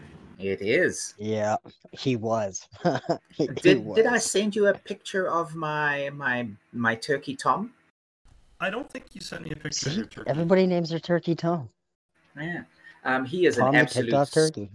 Yeah, he's uh, he's an absolute softie. He's a he's a wonderful turkey. Um, very calm, very well mannered, very polite. Um, but uh, he he doesn't end up in the pot because of that, right? Uh, Yeah. So Yeah, that's yeah. And there's two things that I know from growing up that I I, I strictly believe in to this day is if they like to eat their young or kill their young, I don't want them breeding. correct. And if they are violent in any way towards anybody, they either have to get put aside because they are a necessity to the farm, or they just get they get eaten. da- down. Yeah, they get eaten. And Tom, he he was uncontrollable. He's too big to really deal with anything, but he's big enough. He was big enough to chase off any real predators at that point because he would slice you, and he he Oh, was yeah. uh he'd get you from behind. And Yep. I, I'm a pretty small dude at five six, but my my brother-in-law he's a big newfie. And he climbed from the bumper of my back of my truck all the way down the side because that that turkey just scared the shit right out of him. I'm like, yeah, don't let him get behind you. I told you, don't let him get behind you. Yep. Yep. Yeah. So I'll, uh, I'll, I'll pull I'm sending you a up here picture of the- Jerky the turkey. I'll, I'll pull a picture up here of the, the the ducks you've got as well. Mm-hmm. I just bombed you a picture of Jerky the turkey in uh in in the, the messenger. And my son named him Jerky the turkey. So that is a um oh a mama duck and ducklings. Mama ducks are amazing. Um they will accept as many ducklings as you can give them. Whereas chickens awesome. can count and once they hatch them, that's as many as they have. So the technique for getting mama ducks to accept more ducklings is to scare the mama duck a little and she grabs all her babies together. And then you have the two or three or four in your hands that you want to introduce, and then you run at her violently and all the ducklings run away. And as the ducklings run away, you drop the two or three or four extra, and then she gathers them all together, and now she's got more babies. So the chickens are the suburban liberals, and the ducks are the Catholics. Yes. Never thought of it that way. Damn, that's funny. Chickens can count, by the way. Ducks can't. Um, because they'll count their babies and then they will hone in on the ones that weren't theirs and peck them.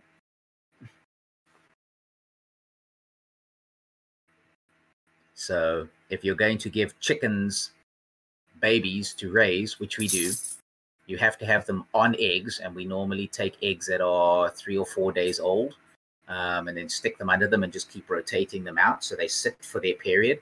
And as soon as the eggs are hatching in the incubator, I get 100% there. Then I take those hatching eggs and I stick them under the mom at the right time period, and she raises what she's got. Then I don't have to do the work.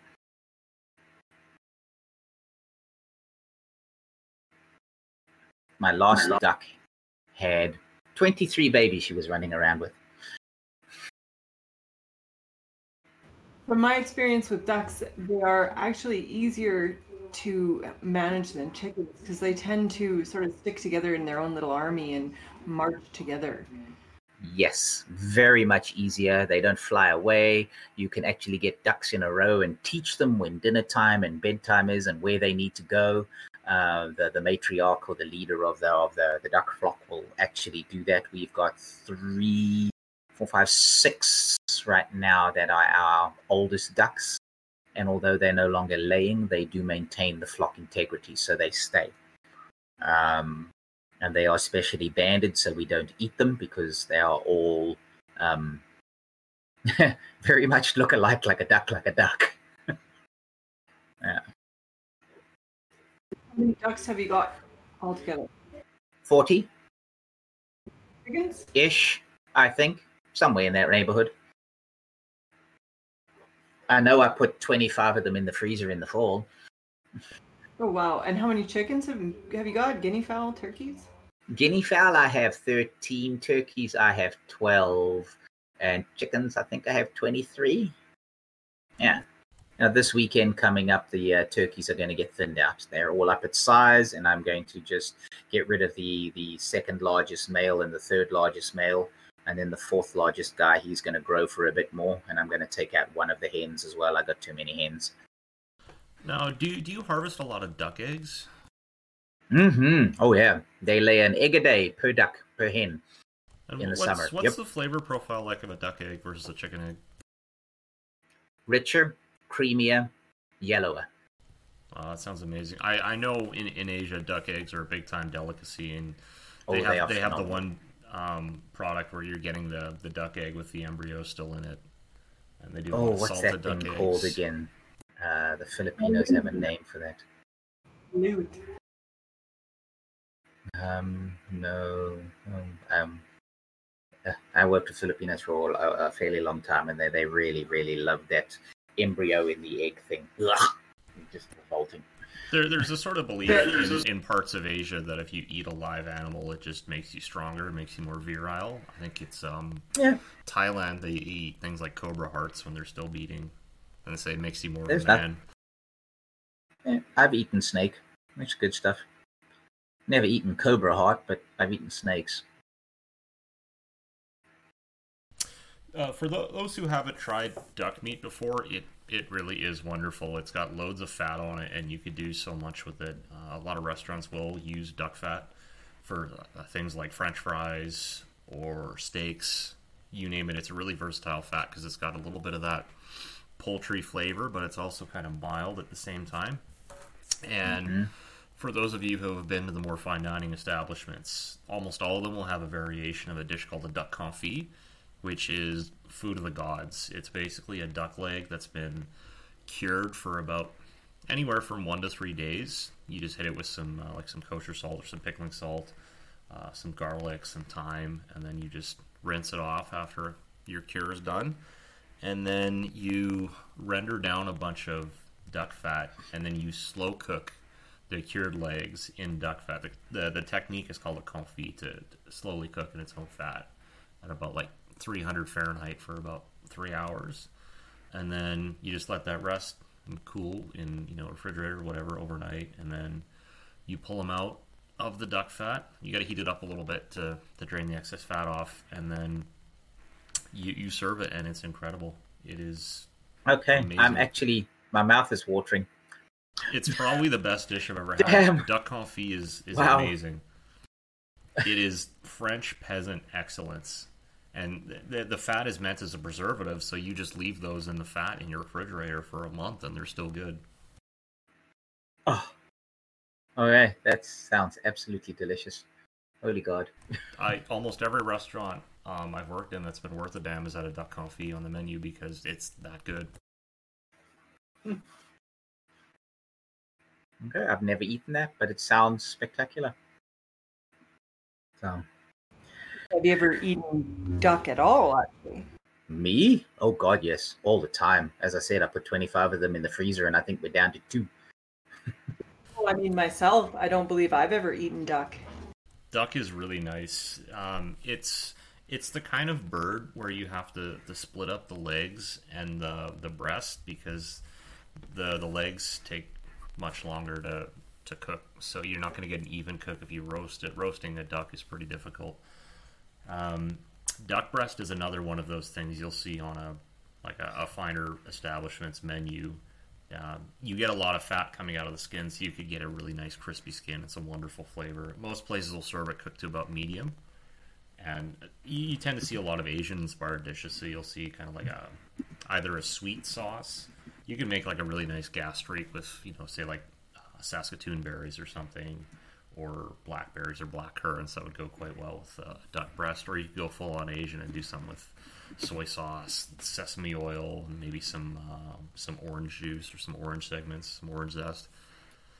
Pair, pairing duck with um, the darker fruits is quite common, and with citrus as well.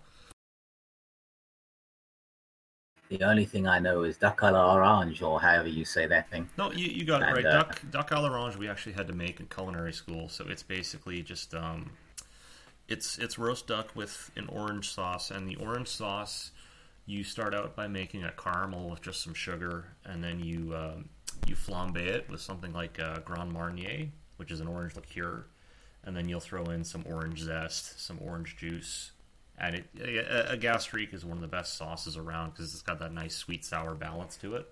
And it, yeah, duck à l'orange is a it's a classical dish for a reason. It's it's wonderful. It is very, very good. The boom is hanging in the chill if you want to bring him back in.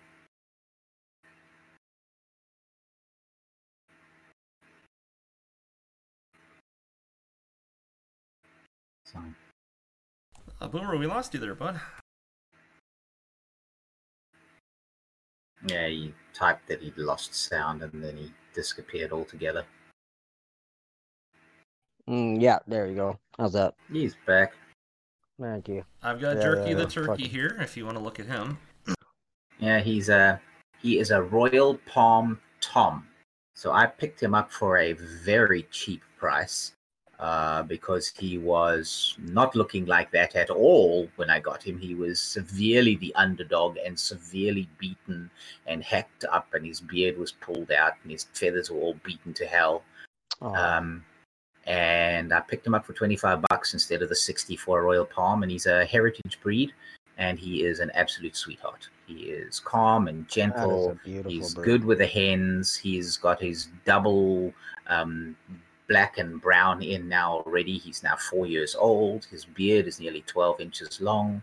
His spurs aren't very big, so he doesn't do a lot of damage, and he has 100% fertility. Every Mhm. freaking egg, man. We didn't miss on one last season.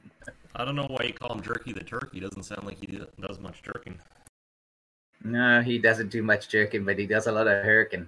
He does the weirdest dance when he wants a girl, I'll tell you that. And they all come running. They like Jerky the turkey. My son named him, so I, I can't I can't attest to being named Jerky and naming him Jerky the turkey. He does a little disco dance, and the girlies just love him. Eh? Oh yeah, he does this weird ass freaking up tail, down tail, stompy stompy thing, and the hens all line up in front of him. It's ridiculous. I think we could learn a thing or two from Mr. Jerky. Uh, I, I've got a picture of your eggs eggs Yeah. here. If you want to walk us through the different types of eggs. Sure. We'll Th- this is a beautiful picture. Yes. Okay, so unfortunately, there are no blue eggs in there because that was taken after the mink killed everything off. So, in the dark, dark, dark browns are copper Marans or black copper Marans, uh, another heritage breed. Um, the pale olivey green ones are an olive egger um, versus an Easter egger, which gives pale blue eggs. Um, and then there are some buff beige brown colors are just your standard Rhode Island reds, good old heritage breeds, tough, cold hardy, don't get much parasites. Um, the newer pictures, um, let me see if I can throw one of those at you now that we've just got pictures of lately. They have actually, we've started to get some blue and green eggs back again really blue and green eggs. I don't know if I've got any pictures of them. Um, but they are almost iridescent blue again. And I'm very, very grateful. So I'll send a picture of the Marans if it'll let me. Uh, so that's a Moran egg. They can go almost black chocolate brown. I haven't quite got the brown as dark as it can go yet, but we're working on those genetics. I select the darkest of the brown eggs each year to hatch further. So I just pop the Moran eggs towards you on the chat. And That's amazing. yeah, they are they are quite different. Uh, we've finally got one of our hens laying camouflage green eggs again. It's freaking great. She, you really have to look for them in the grass, man. She hides them so damn well. um, hmm. I don't know if this has got any of the blue in it. No, that's greens and browns. Uh, I'll send that one as well. Okay, here's the Moran eggs that you mentioned. These particular ones coming at you are a combination of Easter egger and olive egger, your standard Moran, and uh, just a standard white chicken. So I got those as well.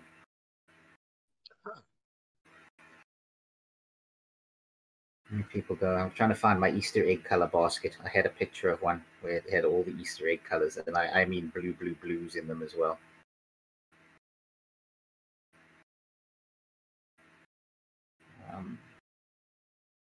And it's just genetic, right? You you mix this color with that color, with this turk, with this tom, with this with this rooster, with this hen, and you get out the the mixes. So all eggs are white, except blue eggs, which are blue all the way through. And the way you can tell that is by looking at the inside of the egg. So your inside of your egg is white or it's blue. So how do you get browns and greens and light blues and buffs after that? Because that last picture I just sent you now has those in them. So your layer on the outside, so your hen lays in, in, in the process, she puts down the yolk and then she puts down the albumin and then she lays the sac around it and then she deposits the calcium, which is white, around that. And then the very last thing she does before she lays is that she puts a color coating on it. And that can be um, white, which is nothing, or a, br- a light brown, which is a uh, blood based color. So they actually use their blood in the process to make that. So the oxidized Hmm. brown of the blood. And then a green l- layer will be a chicken that has a blue base and then uses blood, right? And then mixes that in. And then the olive egg will be a green egg that uses um, the, the, blood layer as well, and then mixes that in. And then they end up with those different colors in the last picture I just sent you. So Just, just for clarity, the, the albumin just means the egg white. That's that's all. the white. Yeah, yeah, yeah. So Um, I think I even have a picture somewhere of the whole process, how that goes on, because I managed to pull a um, an intact string out of a hen one day when I was doing a process. Oh no, it's not that one. Uh, that one's not going to show up. But this Sending one you will. a couple pictures of um eggs in the middle of the transformation between going from one color to the other as well. Ooh, Ooh, that's interesting. Yes, So then it's uh I sent two more on how those get laid down, a whole box of multicolors, and then how the egg actually goes to. So a soft shell egg is where they don't finish laying all the calcium, and you've got um, oh the top ones are ducks with the circles on them. That's the air cell. So the top left side are duck eggs. So that's the air cell on them. So I know how big the air cell is as it grows and as it's it, it's it's incubated. Um, it'll use up the albumin and the air cell will grow larger and there's a specific rate you're looking for to see if they're growing properly when you do the the candling with the light so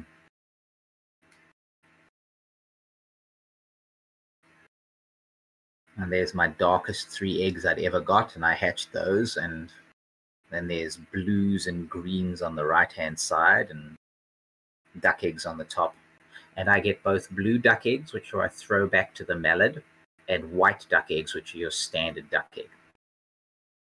Because I'm running ducks that are Rouens, um, and then I'm running the the French heavy breed. Oh, good lord, brain's falling out my tush again. Um, because we're on the topic of, of colored foods. I know this is a little off of uh the meat products, but this is uh the same person who had those chickens, my cousin in BC. She Mhm. grew some really cool corn. So I'm gonna corn. send that picture as well. Oh, Corn. she she Uh, grew I the don't know what it tastes multicolored like. corn, the jeweled corn. Yes. That's yes, heritage that's it. stuff. You. it's that's heritage stuff. It's got none of the Yeah. stupid bloody chemicals in it, and that is hard to find corn that's jeweled corn. Oh my god! As a shameless p- plug, she's out of Kamloops. Uh, her her farm is called Crazy Eight Curs, like the crazy, right? And there's a whole herd of the family, and they, yeah, they just went all natural. They're beautiful, beautiful people. They're amazing. Uh, uh, they're amazing farm. You can go there. You can have some of their food. You can sit down, chill out. They'll make baskets with all their stuff for you. It's amazing. I love it. I love what she's doing. I wish I could do something like that myself. Boomer, go, Nah, on to the, go properties. onto the chat and just uh, post the name of the farm. Put any links up if you can there. Uh, yeah, sure. Our farm is called Herding Cats Homestead because it's chaotic. That- You it ever try to uh, herd right? cats? you ever try to herd cats? You ever Uh, seen the YouTube video on herding cats? yeah, I heard one cat.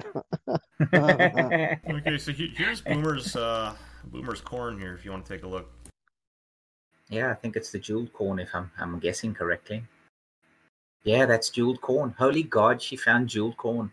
Oh my God. yeah, That is such heritage stuff. It's one of the rarest um, corns available. The cobs are much smaller. The corn kernels are smaller. It dries out incredibly well. It makes amazing cornmeal. Um, and it's got none of the stupid chemicals in it. Holy God. That's good stuff. yeah. She she really impresses me, like with some of the stuff that she has grown. The the pumpkins, unreal, just absolutely unreal big pumpkins. Yeah, we cheat. We use duck manure.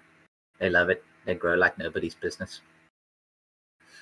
Yeah, and when you have all that act. It's it's self revolving. It's hmm I've got a never-ending supply of poo. It's great. Food goes in the one end and manure comes out the other. It's freaking fantastic. So re- regarding ducks, do they have a similar habitat to, to chickens, or do they prefer more wetlands? They prefer more wet, and I have a whole um, habitat I've made down the side of the enclosure for them, um, where they they have a pond that I've been working on for the last three years now, and it's almost at completion. And it runs from the swamp this year. It'll be have its own water supply from the swamp, and it'll run the water into their habitat and down the side and um, away down the other side of the driveway, which will then be used to water my hops plants. So I also grow hops. Yeah. Do you, do you find that ducks are more expensive to, to raise than chickens, or are they pretty similar? Uh, cheaper, as long as you watch how much they eat because they're pigs. Um, Really, that's interesting. yeah, they'll eat more than chickens will. Yeah, There, they- there, there's a serious lack of ducks out here on the prairies, at least uh, as Mhm. far as farms are concerned. And duck, They're duck, easier. duck just is more expensive to, to buy at, um, you know, like your butcher, like from the Hutterites, for example, than chicken. Which, Mm-hmm. yeah, I mean, according to what you're saying, just seems like a real shame because more people should be eating duck or or goose. Um, Oh, yeah. They grow quicker. They got a shorter cycle. They're better moms. Um, they're easier to train. They're not as flighty. Um, but they do need a water source, a constant water source. So that does make things a little more difficult. If you want them healthy, they need a constant water source. If you want high fertility, you need a constant water source. well, we have a Um, decent amount of rivers here in Alberta, so you'd think somebody would uh, take the initiative Oh, and raise shit. I didn't even see that. You're funny. Okay. Sorry. Juice posted it before I did, and I didn't even see it. So, uh, I'm just slow. I, I just Yeah, wanted to something. pull up the picture here of the, the development cycle of a, an egg. So maybe you could explain that. Yeah, absolutely. That's cool. Okay. So at the top is the ovary. And ducks, like humans, like pigs, like animals, have a set number of ovum when they're born, right? Um, and then they will go through a cycle, and every day to two days, depending upon the duck breed, they will produce a a little pop at the top left, the first little one that comes out, and that's the yolk. And then it grows as it travels down and at some point before you see the soft shell so you got the egg with the shell on it the brown at the bottom that's the soft shell. The fertilization occurs at the one just before that right? If the duck the hen allows the drake to fertilize her because hens are sneaky. They can twist and evert their internals and actually remove sperm if they don't like the drake and he was too vicious which i didn't know until a while ago. Oh and male ducks have penises. It's foul. Um, they run around with the damn things hanging out. Yeah, I, I've read that ducks have cork, uh, corkscrew shaped penises. They do. Yes, this is correct. Um, so they can wind it in and stay hooked in long enough to deposit. Otherwise, the hen will kick him off. Right. So once the fertilization has occurred before the soft shell, they very quickly deposit the albumin, and then very quickly deposit the the skin around that albumin, the layer that you peel off when you you, you shell an egg, and then start the process uh, which takes about three days to lay the shell on, one to three days to lay the shell on. Again, that breed uh, specific. Once the shell is laid on, then they put the color on, and then the very last thing they do before they lay it is they put on a um, an antibiotic, antiseptic um, film layer of fluid as it comes out uh, so that the egg doesn't get infected because the egg is actually porous, right? The shell. And you can see that if you watch an egg being laid because it comes out wet and with the heat from the internals, it blooms and dries and goes shiny. It's really cool to watch. And, And we, yes, I have watched the duck's butt. we we uh, we got into that on You're our, the our first one. episode when we were talking poultry. So eggs have like Mhm. that, that chicken shit coating on them that mm-hmm. supposedly allows them to be stored at room temperature for months i- if you don't take it off. And as soon as you wash it, of Yep. course, you have to refrigerate it. Yep. So that that's what you're Correct. saying. That's the antibiotic coating that comes out wet and dries. Yep. Absolutely. That's it. Yeah, a lot of people I know who actually don't wash their eggs; they just keep them. If in- I am in going to be hatching eggs, I do not wash them. I handle them as gently as I can with as little contact as I can, and I leave them alone. And I will collect eggs for the seven to 10 days that I'm collecting eggs. And then before I put them in the incubator, I've made sure the incubator for the last two days is up to temperature and up to humidity that I'm going to be incubating at. Then I very gently wash the eggs. I also select for the cleanest eggs. I very gently wash the eggs and then I dip them in a solution of one to one water to gold Listerine. So, dip, and I take them and I put them in the incubator wet. And I have yet to have a failure with um, eggs rotting because I haven't allowed bacteria to be introduced. And you do not want an egg rotting and exploding in the incubator. That is beyond foul. I have experience with that. So in junior high school, our, our homeroom class, uh, our teacher had this big, I think it was an ostrich egg, just in the Oh back my of the God. classroom. Oh. And, you know, being a curious junior high school student, I decided to poke it with a pencil. And it exploded. Yes, it exploded, and there was a foul stench in the school. It happened right before lunch hour, so we all got to go off. That's beautiful. Yes, exploding eggs. They are, are something else.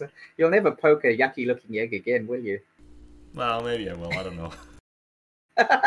I know I won't. I've poked a yucky, yucky looking egg once, and that was sufficient.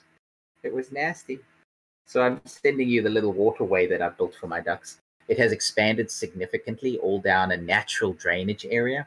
It's now rocked in and it's got an overflow pipe and um, it's got a willow at the end that absolutely loves the water.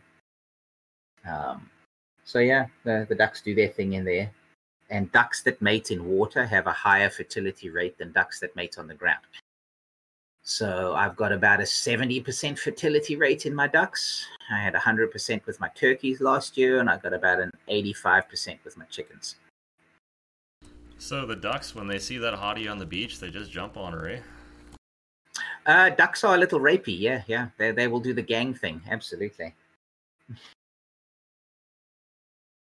Especially the Rouens, the greenhead style. Um, yeah, they're like they're like the mallards. They are a tad rapey and a little bit vicious. I'd like to chase you off. Ducks? Yeah.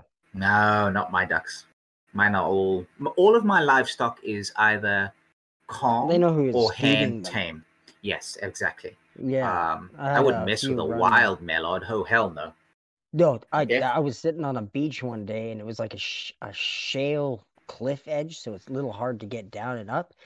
And the ducks just attacked us. They just came like rushing off into us, and we're like, uh, okay, we might have killed one with a rock. That's just a small disclosure. But other than that, it was like, get the hell out of here because these birds want to attack us. And I'm like, I don't Yeah, even and know they're if they can bite it. I'm so young. I didn't know. Yeah, they were. They're absolutely. I didn't think of anything of it. I thought, oh, look at these really beautiful birds. Fuck you, Mm-hmm. birds. Fuck you. Boomer, that's Yeah, their mating vicious. ground, man. They they don't want any cock blocks. You got to get out of there. Yeah, yeah. You're gonna fucking Ducks do the gang thing on me. and they twist when they bite, and they have nasty, sharp little edges in their beaks, and their wing edges are hard enough to create bruises on a shin. Yeah, they're, they're, they're vicious little buggers. Oh, Boomer, just imagine you're at the bar hitting on some hottie and some duck comes out of nowhere just to fuck everything up. I mean, you're probably just gonna kick the shit out of it. yeah, well, I, I I grew up on farms and and I never actually had any kind of bird ever attack me, but that's the one time I remember. And then it was uh uh ca- Canadian geese, and I know that we were fucking with their shit because we were on a golf course and they Oh, really God, didn't want us to be there. oh my god. They they come in on this big. It's gorgeous, but Oh. they come landing in and they land right on the the greens, and we're like, well, what are you supposed to do? They're like golf. Like, okay, you get to this like green on this fucking beautiful place, and it's just goose shit.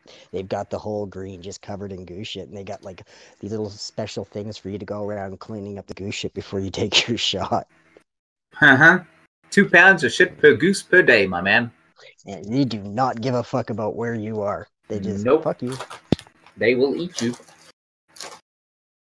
And they cheat when they chase you. They fly and run and fly and hop and run. So you can never escape them. Yeah, and you try to like do anything. It's like me in that picture of me trying to kick that turkey. It's like, yeah, like I'm I'm with a full swing on freaking kick because if I get him, he's gonna remember. But if chances of me getting him, he knows.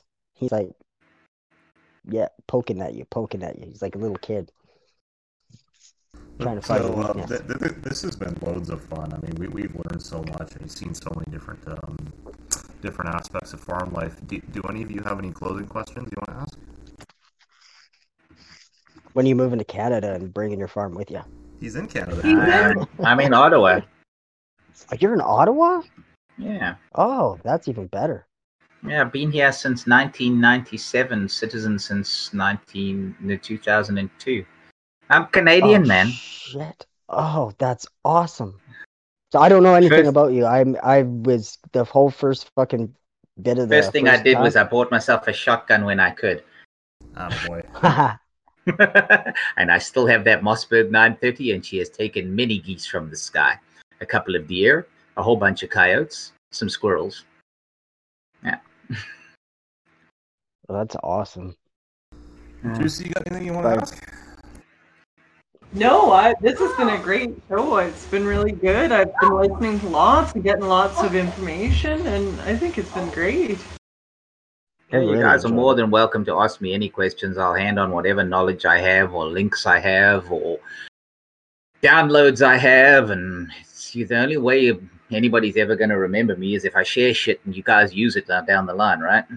Yeah, hop into the homesteading channel, man. You've got loads of stuff you could share. People will just love it. Yes, yes, absolutely. And If there was a uh, I'm way gonna for share us my to- adventures in there as well. If there was a way for us to do data sharing, I could upload tons of stuff. I have terabytes of downloaded information um, because I am convinced that they're going to delete anything that has to do with knowledge and homesteading, and they have been. Things are just disappearing. Um, and then I, I this will be don't trust the book, elec- Bernie. uh, yeah, I don't trust electronics because they can turn it off tomorrow. So in my house, I have a wall 10 feet long, 8 feet tall. That's nothing about, got nothing that doesn't cover any kind of farming, homesteading, welding, blacksmithing, loading, shooting, hunting, trapping, you name it. I've got books on it. Beautiful, But beautiful. Your in-depth, uh, your in-depth description of your aquaponics alone was right off. Like I asked you a question, you were ba- above and beyond what I asked, and that's that was incredible. That's built that's an been a three year plan mind. now. That's a three year plan. It's taken me three years and lots of research. I, I'll share the damn plans with you, man. It's taken me scratching shit together to figure out how to make it work, how to heat the ground, how to heat the earth bank behind, how to keep that as a heat source in the depth of winter, the angles and stuff, and the math and the science. It's it, it's just research and research and research and research. And when I build something, I build it once, and it lasts. Yes, Well, guys, That's good. This, this has been a great episode, probably our best yet. Uh, Casper, we're definitely going to have to have you back at some point. So thanks again Yeah, for, pleasure, for guys. coming on. And uh, Pleasure. we're going to throw up the contact screen here. So if you guys ever want to send us anything, Juicy and I both have P.O. boxes you can send us stuff to. And uh, with Hmm. that, thanks for the episode, guys. Pleasure. Good night. have a good night, guys. Good night, everybody.